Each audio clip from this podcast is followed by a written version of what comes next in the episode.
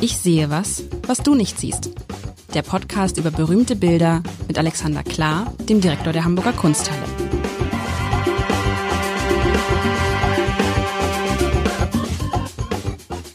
Herzlich willkommen. Mein Name ist Lars Heider und ich habe mir von dir, lieber Alexander, in der vergangenen Woche ein Haus am Meer gewünscht. Gibt es auch ein schönes Lied zu? Ein Haus am Meer. Ein Bild von einem Haus am Meer.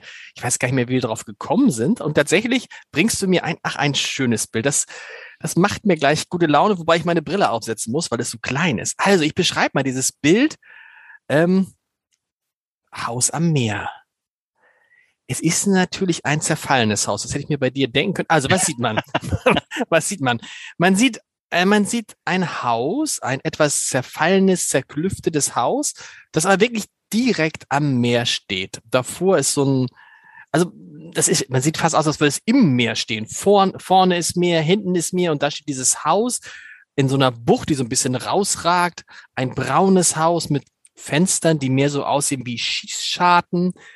Ein Haus, wo man jetzt denken würde, ist das bewohnt oder ist es nicht bewohnt, aber es scheint bewohnt zu sein weil davor ist ein Mensch, der den Kopf neigt und äh, man sieht ein Tuch, was da gespannt ist. Aber das Haus sieht schon ganz schön runtergekommen, fast verfallen aus. Vielleicht ist dieser Mensch auch nur da und will da mal gucken, ob da noch was ist. Es sieht aus wie ein, es ist nicht dieses Haus, was ich erwartet hatte. Es ist nicht dieses, war ja klar, es ist nicht dieses Ferienhaus am Meer, aber es ist ein Haus am Meer. Dahinter sieht man ein paar Felsen, so eine felsige, cliffige Landschaft. Ja, und das ist denn diese Figur da vorne. Diese Figur trägt eine, eine blaue Hose, fast schon so eine Jeans, eine weiße ja, Bluse ja. und ein, und ein, und so ein Sonnenhut offensichtlich, würde ich sagen. Aber was soll, und dann ist da dieses, vor der Eingangstür, vor einer dieser Tür ist so ein großes Laken gespannt und ist da irgendwie noch jemand drin? Ich kann es nicht genau sagen. Also äh, wird schon, man wird jetzt, man wird sagen, hm, ja, das Haus nehme ich, aber da würde der Makler sagen, aber denken Sie, dass die Sanierung auch nochmal eine Million kostet? Ja, äh, äh, sehr schön. Aber äh, den, Vermal, den Verfall, den findest du jetzt dann doch auf den zweiten Blick gar nicht so schlimm oder, oder würdest du das bedenklich finden? Ich glaube einfach so, ja, ich weiß es nicht. Ähm, wenn du schon so fragst, es, es sieht dann doch unbewohnt aus, ehrlich gesagt. Es ist, glaube ich, lange nicht bewohnt. Wir haben in, an der Ostsee, kenne ich so gegenüber des Hauses, in dem wir manchmal sind, ist auch so ein Haus, was seit drei, vier Jahren nicht bewohnt ist, weißt du, und allmählich holt sich die Natur das zurück und es wächst zu und so. Das könnte auch bei dem Haus so sein. Andererseits ist natürlich ein Haus, was direkt am Meer steht, Wind und Wetter und Wasser so ausgesetzt, dass es vielleicht dann von außen so aussieht und von innen doch ganz schön ist und nur ein Ferienhaus ist, wo gerade keiner ist. Aber wie gesagt, was macht dann diese Frau da vorne und was soll dieses Laken vor der Tür? Ich bin gespannt, aber ich habe jetzt so viel gesagt. Willst du auch mal was sagen? Ich äh, sehr gerne. Na, ich höre immer so gerne zu und vor allem das ist ja auch irgendwie ganz wunderbar, weil äh, wenn jemand anders spricht und erzählt, was er sieht, sieht man ja, was der andere sieht. Das ist ja, ähm, um rhythmisch wieder zurückzukommen, warum wir das hier machen. Vor einem Bild zu sprechen ist die schlauste Möglichkeit, ein Bild zu sehen. Und ähm, wir nähern uns ja jedem Bild hier sprechend. Ich äh, löse mal auf, worum sich hier handelt, damit äh, unsere Hörerinnen auch irgendwie ein Gefühl dafür bekommen. Das ist ein gar nicht großes Bild äh, von einem äh, Hamburger Maler, einem Altonaer Maler sogar, Louis Gurlit, Ludwig äh, selbst sich nennt Louis, Louis Gurlit.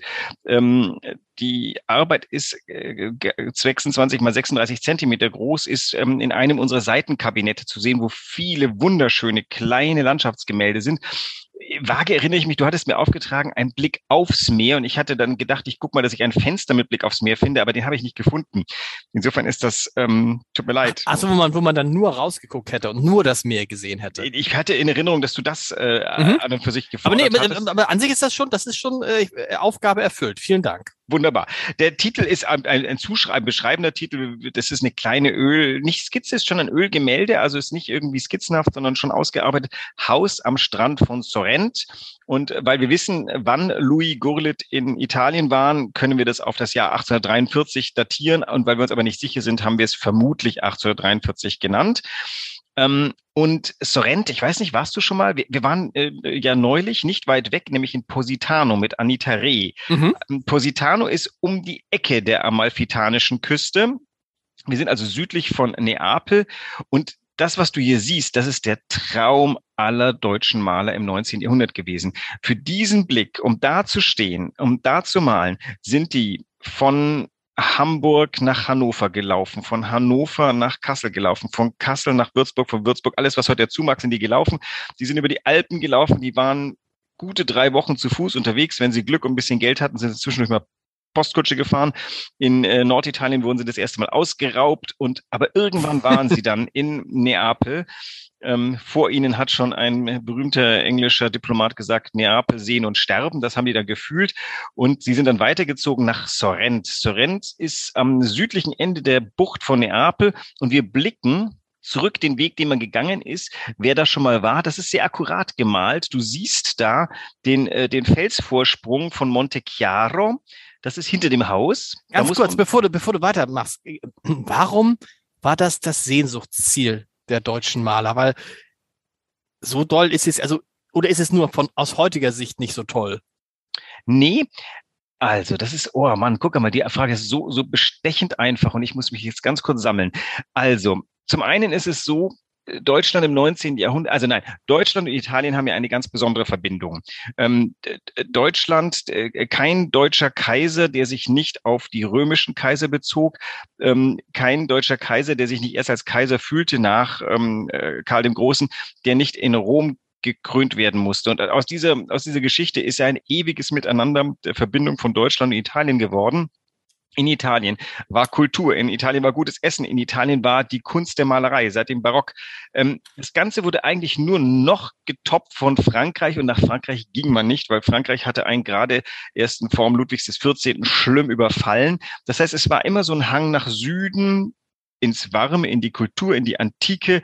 Ähm, da war kurz, also 50 Jahre vor dem Herrn Gurlitt, nee, Entschuldigung, fast 100 Jahre, war ähm, der Herr Winkelmann da gewesen, der, ähm, der von der erhabenen äh, Seite der Klassik äh, geschwärmt hat. Also es gibt eine ganz starke künstlerische Verbindung und all, die allermeisten akademischen Künstler besahen es als ihre Pflicht an, einmal nach darunter gepilgert zu sein, Rom gesehen zu haben, italienische Malerei gesehen zu haben, Caravaggio gesehen zu haben, ähm, bevor sie vollendete Maler waren. Frag mich nicht warum. Das ist der Zug nach Süden vielleicht. Der Kunst, Künstler ist wie ein Zugvogel. Ja, aber es ist ja, es sind, es sind ja natürlich auch schöne, es sind ja schöne Bilder, aber dieses, dass dann dieser, dieser Wunsch auch war, dann solche Häuser zu malen. Weißt du, das eine ist ja die Landschaft zu malen oder Kirchen, was auch immer, aber dann diese, die, das, es musste ein Haus am Meer sein?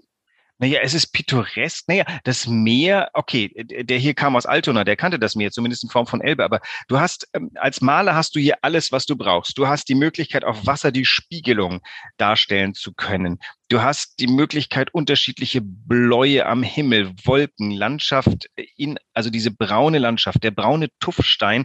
Wir sind ja hier nicht weit weg von der Stelle, wo Pompeji ist und ähm, ganze Kulturen unter dem, unter dem Lavastrom äh, untergegangen sind.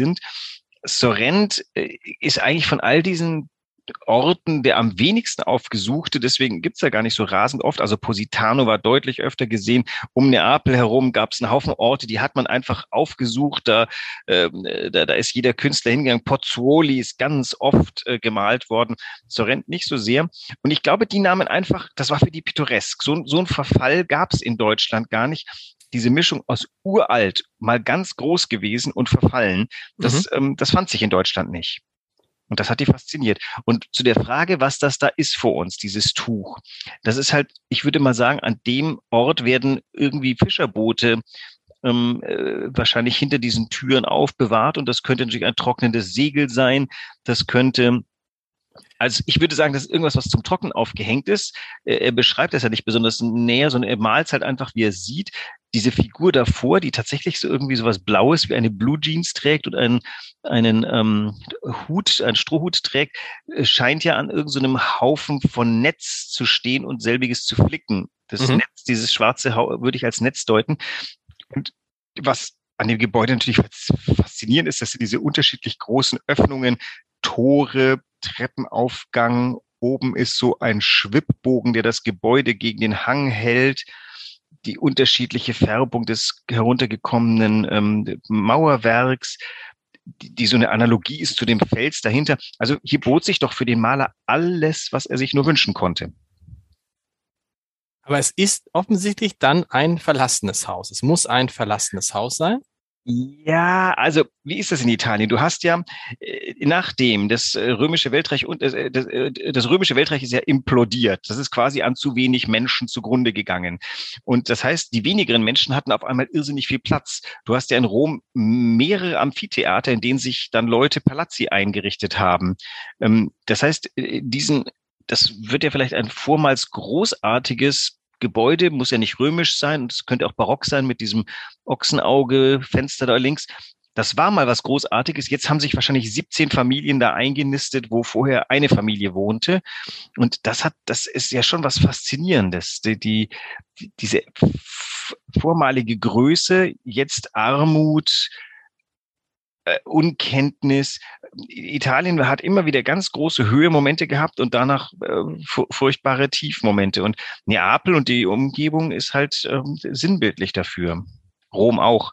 Norditalien nicht so sehr. Mailand war im Mittelalter stolz und prächtig und mächtig, aber nach Süden hin wurde es halt immer erbärmlicher. Und dann gab es mal zwischendurch ein, äh, Neapel war mal die Europas größte Stadt im 17. Jahrhundert. Okay. Und auch dann eine der mächtigsten. Dann haben die Spanier es quasi als Provinz angesehen und dann verkam es so langsam. Und das gehört alles zum Einzugsgebiet von Neapel. Und dann sind die deutschen Maler, wie Herr Gurlitt, haben ihre Malsachen genommen, sind da hingelaufen, also im wahrsten Sinne des Wortes hingelaufen. Ja, die und, sind gelaufen. Und, und haben es dann da gemalt und sind dann wieder zurückgelaufen. Naja, die hatten Skizzenbücher. In Rom gab es so ein bisschen so, eine, so ein Basislager. In Rom haben sich ganz viele versammelt. Da waren schon zu dem Zeitpunkt, wie gesagt, wir reden hier von den, was haben wir gesagt, 40er Jahren. Äh, schon seit den 20er Jahren ist in Rom eine bedeutende deutsche Künstlergemeinde, derer Künstler, die beschlossen haben, ich gehe nicht mehr zurück ins schlechte Wetter, ich bleib hier unten.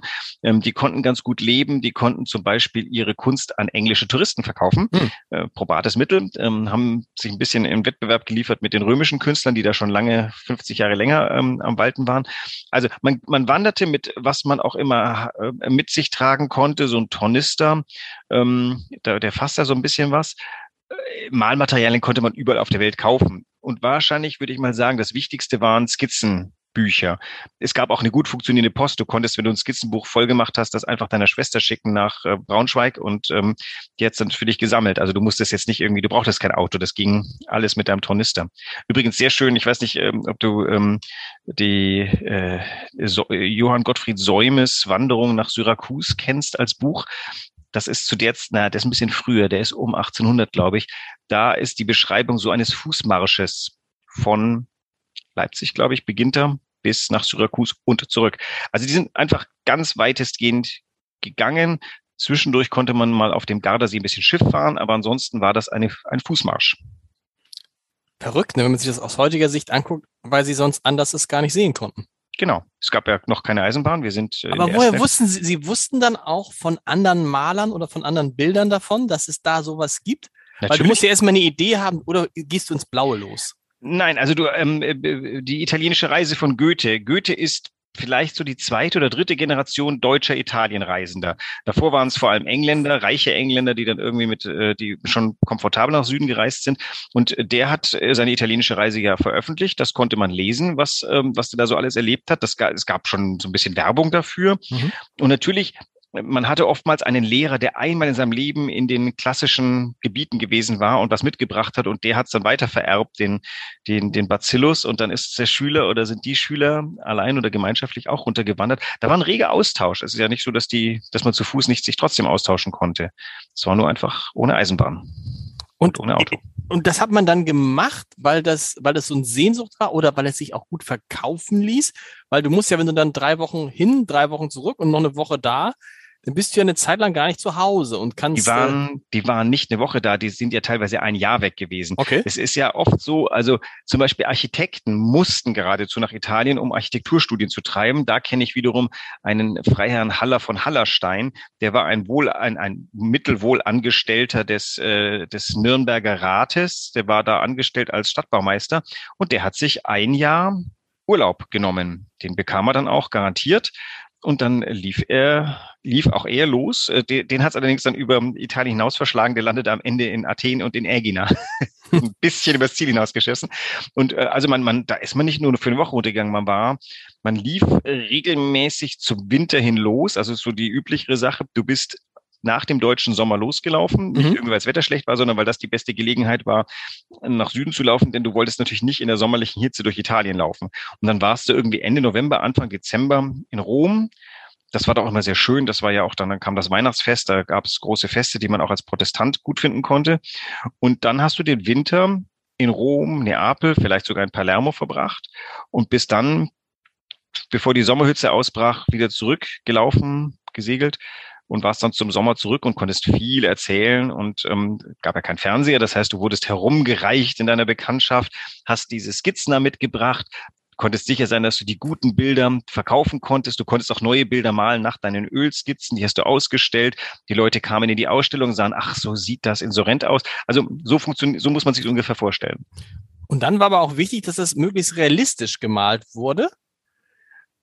Weil ja. sonst, man, man, die Leute, die konnten das ja eigentlich malen, wie sie wollen. Es konnte ja keiner kontrollieren, ob es wirklich so aussieht. Nee, es gab, es gab Topografien, die, die stimmen mussten. Also wenn du den Petersdom gemalt hast und du hast ja irgendwie, die hast dem Achse hinzugefügt, die nicht reingehörte, das hat sofort jemand gemerkt und hast äh, Schlag auf die Finger bekommen. Aber bei so einem so Haus hier? Genau, also da hätte ich jetzt gesagt, nein, das hat er gesehen da, das wird irgendwo am Hafen von Sorrent sein. Der war ganz fasziniert, hat da auf einer der Kaimauern sein, seine Staffelei aufgemacht. Vielleicht auch wirklich, vielleicht ist es auch erst in Deutschland entstanden, ich weiß es nicht. Er hat dann hat dann Skizzenblock auf dem, auf den Stein gelegt und hat erstmal schnell hinskizziert, hat sich aufgeschrieben, rot, rot-braun, äh, grün-gelb. Also kann gut sein, dass das entstanden ist auf der Basis einer schnell hingeworfenen Skizze, die dann erst im im, im Atelier gemacht wurde. Das Plein-Air-Malen waren bis in die Mitte des 19. Jahrhunderts gar nicht so üblich. Ein paar Verrückte haben es gemacht, aber was ist das Plain Air? Was ist Pla das? Plain Air in der offenen Luft, im, im, im so. der, also im freien Malen, Freilichtmalerei, Freilichtmalerei heißt auf Deutsch. Das, ähm, das ist, haben eigentlich so richtig kultiviert und, und, und so ganz nach vorne geschoben haben eigentlich erst die Impressionisten, aber es gab auch Wieso? schon vorher. Aber das war jetzt gerade so meine Vorstellung, so das, was mich auch so äh, berührt an dem, berührt an dem Bild. Ich stelle mir jetzt vor, ich sitze dann da und er sitzt da den ganzen Tag mit seiner, äh, mit seiner, äh, äh, mit seinem Bild und malt. Weißt du, sitzt da Tage und Wochen und malt das gar nicht. Ich habe eine, ist der hingegangen, eine kurze Skizze gemacht und hat sich dann wieder in, irgendwo in ein Haus zurückgezogen und da gemalt. Der saß gar nicht am Strand ich täte jetzt nicht beschwören, aber ich würde sagen, es ist die effizientere Art und Weise, deine Zeit auszufüllen. Wenn du jetzt, du hast ja nicht unendlich viel Zeit und der kam ja, der war, hat ja schon das Ziel, mit einem vollen Skizzenblock zurückzukommen. Okay. Aber er, ich, also bestimmt hat der auch vor Ort Ölskizzen gemacht, damit er die Farbigkeit wirklich einfällt. Denn wenn du da hinmalst, äh, Rostrot und äh, Himmelblau, äh, der hatte schon den Ehrgeiz, dass der Himmel zum Beispiel stimmt. Genau, das ist was, ähm, also topografisch richtig ist okay. Was wirklich richtig ist, das, was die Maler können wollten, ist das Licht darstellen. Mhm. Das, das Licht des Südens ist, okay, das ist bei den Impressionisten wieder so eine Art Topos geworden, aber an und für sich jeder ernsthafte Künstler, der was von sich hielt, hat natürlich versucht, farbecht zu malen und, und den Eindruck wirklich einzufangen, der da ist. Und das ist ja ganz gut gelungen. Wir haben hier das Gefühl, so ein wahlweise ähm, Spätfrühjahrs- oder vielleicht sogar ein Winterdunst, kann auch, könnte auch winterlich sein so ein bisschen fahles Licht, ähm, schon sonnig, aber keine starke Sonne, kein, keine brüllende Sonne. Die Schatten sind nicht übermäßig lang. Also, also ein bisschen so ein dunstiger Wintertag ist das, was wir da vor uns haben. Was ich ja immer spektakulär finde bei solchen Bildern, ist die Spiegelung. Ja, ne? Das, ist, das Hemd, muss ein Weiß. Ja, aber äh, äh, genau. Und diese, diese Spiegelung, wenn man sich vorstellt, du musst dir das einmal einprägen und einmal vorstellen. Du kannst, du kannst nicht immer wieder kontrollieren, wie es war. Und das ist ja, das finde ich, das ist so wahrscheinlich eine, eine extrem schwierige Technik, weil es muss ja auch von den Proportionen stimmen, es muss aber auch von dem Lichtanfall stimmen, es muss zu der Wolkenformation am Himmel stimmen, es muss, ne, das ist ja, ja, wobei, also. Oder ist es gar nicht so schwierig? Eine Spiegelung ist so ein bisschen Trickserei. Ich weiß nicht, ob du mal zu später Stunde Bob Ross, The Joy of Painting geguckt hast. Da gibt's Tricks. Also da gibt's bestimmte Dinge, die kannst du verwischen. Du kannst mit dem Tuch irgendwo drüber fahren. Du kannst auch schnell so, einen so einen Schleier von Weiß drüber machen. Also das, das haben Maler gelernt. Okay. Ich glaube, schwieriger ist eher so, dass dieses, ähm, dass dieses Lebendige im, im, in den, im, im Bild einzufangen. Da, das, das, das leichte Knistern, dieses, also er hat ja das Mauerwerk des zu uns blickenden Giebels ist ja sehr präzise, wie, wie, mhm. wie scharf gestellt gemalt. Und dahinter muss es ja eher weichzeichnerischer werden, damit, der, damit klar ist, dieser Felsvorsprung, das Land dahinter, das Kap, das, ähm, das ist ja viel weiter hinten. Das heißt, das muss ja so ein bisschen in den Dunst rein tun. Ähm, und das, glaube ich, ist, das ist gar nicht so einfach, dass du das überzeugend hinbekommst ist ihm aber irgendwie gelungen. Es ist irgendwie, man, man hätte, man hätte wirklich Lust da jetzt zu, man fühlt sich auch so ein bisschen so, als wäre man jetzt gerade da, was? Es hat sowas von so einem, dieser kleine Podcast hat sowas von so einem Urlaub für mich gerade. Ich atme gerade mal tief durch und das ist ja diese, diese Faszination des Meeres, ne, ist für Maler deshalb so faszinierend, weil Bewegung ist, Spiegelung ist, hell und dunkel. Was ist das Faszinierende? Weil wir haben wahrscheinlich, wenn man jetzt so nachdenken würde, über welche Bilder wir gesprochen haben, was taucht am meisten auf? Natürlich der Himmel, mhm. klar, aber dann schon gleich das Meer, oder? Taucht sehr, sehr oft auf. Ja, haben wir oft mehr? Doch. Muss ich mal belegen. Ich wüsste jetzt, ähm, aus, auch dieses Wasserding war ja auch mehr. Wie heißt das, was ihr da stehen habt? Wie heißt die nochmal? Eure Pumpe? Nein. Der, unsere Pumpe? Nein, das, das Tropf, die Tropfsteinhöhle. Die Tropfsteinmaschine. Tropfsteinmaschine. Nein, das war jetzt Spaß. Aber wir haben das schon, also äh, gefühlt haben wir schon so Strandszenen, also Szenen, wo es ums Meer geht. Das Bild, wo die Menschen mit dem Ruderboot aufs Meer gefahren ja. sind. Ähm, äh, mit, mit Schiff. Also wir haben öfter mal diese, das ist jetzt die Frage, oder ist es, ist es gar nicht so? Ist Meer gar nicht, weil es auch natürlich ein bisschen Platz sein kann? Das siehst du, weil du Hamburger bist. Du siehst überall so. Meer. Stimmt, wahrscheinlich ist das so. ich, äh, wir können ja mal durch. Ja, äh, irgendwann haben wir jetzt mal zwei, zweijähriges Jubiläum. Da können wir gucken, was, was waren eigentlich die Highlights? Wo haben wir, wo haben wir besonders viel drüber gesprochen? Aber ähm, viel mehr. Äh, also ich hätte ja gern mal. Schade, dass die Kunsthalle keinen schönen Turner hat. Da, da könnten wir uns mal einfach nur auf Sonne auf Meer äh, das, das wäre was. Aber ich, ich bin mit dem Gurlit eigentlich sehr zufrieden. Das ist und ja auch Go und Gurlit, wir kennen die Gurlitstraße in Hamburg. Mhm. Das heißt, das ist schon eine, eine, eine, ein großer Künstler auch für Hamburg gewesen, wobei man wissen muss, rein äh, rechtlich war er gar kein Hamburger, sondern er war Altonaer. Däne sozusagen. Also Däne, richtig? Mhm. Zu der Zeit. Geboren 1800, was hast du gesagt? 1800, hast du schon gesagt? 1800. 12. Ja, ähm, äh, 1812 ist er geboren, 1897 gestorben. Also als er geboren, er ist in Altona geboren und als er dann starb, 1897 war Altona sowas von preußisch. Ähm, also er gehört zur Hamburger Schule, das könnte man vielleicht dazu erklären, die eben zu dieser Zeit sich herausbildet. Und der Name Gurdet, da gibt's ja ganz viele äh, Mitglieder. Das vielleicht erinnerst du dich ah. vage. Es gab ja auch mal vor ein paar Jahren einen kleinen Skandal oder einen mittleren, den, den, den Kunstfund von Schwabing, wo ein Nachfahre dieses Gurlit äh, der wiederum der Nachfahre eines äh, durchaus berühmten Kunsthistorikers ist, der unter Hitler dafür gesorgt hat, dass Bilder ähm, äh, ja, es ist, äh, oh Gott, also so eine lange Geschichte. Die, die, die Familie Gurlit ist, ähm, ist äh, durchaus groß mhm. und äh, ist auch durchaus mit der Hamburger Kunsthalle verbunden und ähm, bleibt auch verbunden. Das nähren wir auch weiter gerne. Es ist ein wirklich toller Maler, ähm, der, von dem wir das Gefühl haben, um, um den muss sich die Kunsthalle weiterhin verdient machen. Ähm, weil das einfach auch so mal ganz so, ein bisschen so eine spezifische Hamburger Schule ist, dieses ähm, Weltumspannen, der ist viel gereist, der ist, äh, hat wirklich von Norwegen bis Italien, ich glaube in Griechenland war er auch mal und ähm, hat da schon einen, einen großen Korpus an toller topografischer Malerei, würde ich das jetzt mal nennen, zusammengetragen. Aber nach diesem Gurlit ist dann die Straße gar nicht benannt wahrscheinlich, ne? Doch, kann schon sein. Das ist, ja, glaub, aber es gibt ja auch, ich sehe seh gerade, es gibt ja auch noch einen Johann Gottfried Gurlit. Das ist wieder ein anderer. Aber ich glaube schon, dass der Maler Gurlit, vielleicht ist die Straße auch noch in Altona, dann ist es ja gänzlich klar. Ähm, das würde ich schon sagen, dass der, der ist, die ist in St. Georg, in Hallo. Ach das so, musst du doch wissen. Nee, äh, ach, St. Oh, Georg. bei euch um die Ecke. Da ist die Gurlitzstraße. Ja. Also müssen wir rausbekommen, welcher Gurlit gemeint ist. Es wird nicht der Hildebrand Gurlit sein. du hast gesagt, du hast lange gesucht nach Bildern mit Haus am Meer. Gibt es gar nicht so viel? Nee, also jedenfalls, äh, ich hatte so vor Augen, ich sollte einen Blick aufs Meer finden und hatte mehrere Bilder äh, äh, vor, vor Augen und dann musste ich feststellen, die sind gar nicht in der Kunsthalle. Normalerweise bin ich ganz erstaunt, ah. was, was alles in der Kunsthalle ist. Wie suchst du, wie suchst du dann eigentlich? Gibst du bei euch, kann, kannst du irgendwo dann, ist das so Google-mäßig? Wir haben eine Datenbank, ja. Eine Datenbank und dann gibst du ein Haus, Meer. Nein, nein, nein. Nee, nee, nein, im Gegenteil, ich bin in die Sammlung gegangen, das mache ich ja besonders gern. Also das finde ich auch das Schöne an unserem Podcast. Ich habe immer wieder Anlass, mal in die Sammlung zu gehen und zu gucken, was denn da so alles ist. Und ich wusste, in welchen Gang ich laufen muss, um, um glücklich zu werden. Also der, der, der Gang bei uns im 19. Jahrhundert, der die kleineren ähm, Objekte hat, das ist ja so ein fantastischer Gang. Also wenn du dich mal verlieren möchtest, wenn du einfach mal einen Vormittag nur lauter, schöne, kleine Blicke in andere Jahrhunderte vornehmen möchtest, dann bist du in dem Gang vollkommen glücklich. Wie, dann gehst du da einfach so längs und guckst du, ohne genau zu wissen, du kannst dich doch an der Kunsthalle auch kaputt suchen. Du sagst, Scheiße, ich, ich muss für den Heider jetzt so ein Bild mit Wasser finden. Ich, ich renne jetzt hier. Ich Was bin, macht der also Direktor da? Ich bin tatsächlich ähm, ganz am Anfang, als ich hier neu war. Ich muss ja zugeben, ich war ja, bevor ich hier angestellt äh, wurde, war ich ewig nicht in der Kunsthalle gewesen. Das letzte Mal irgendwie so um 2000 herum. Das heißt, ich hatte jetzt außer von Katalogen keine Ahnung, was wo ist. Das heißt, ähm, äh, so als ich äh, hier ganz neu war, beziehungsweise als ich ein paar Mal davor vorbeikam, um mich so ein bisschen umzugucken, bin ich wirklich panisch durchs Haus gelaufen, habe versucht, mir einzuprägen, was in welchem Raum ungefähr ist und hatte noch in meinem fotografischen Gedächtnis, gehe hinten rechts in die Sammlung 19. Jahrhundert und du wirst finden. Und dann stand ich vor dem Gurle und sagte, ah, guck mal, das ist, das hat sich wahrscheinlich mein äh, Kleinhirn oder Großhirn ein, äh, erinnert. Hast du noch ein Wasserbild für mich nächste Woche? Ich hätte noch ein Wasserbild für dich. Ich habe zwei ausgesucht, weil ich gedacht habe, äh, falls dir dies nicht gefällt, hätte ich noch ein anderes im Petto. Wir können auch einfach weitermachen mit Wasser. Ähm, ist, äh, beim nächsten hätte ich jetzt kein Haus geboten, aber dafür Schiffe.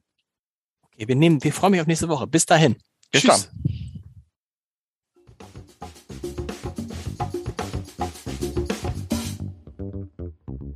Weitere Podcasts vom Hamburger Abendblatt finden Sie auf abendblatt.de slash podcast.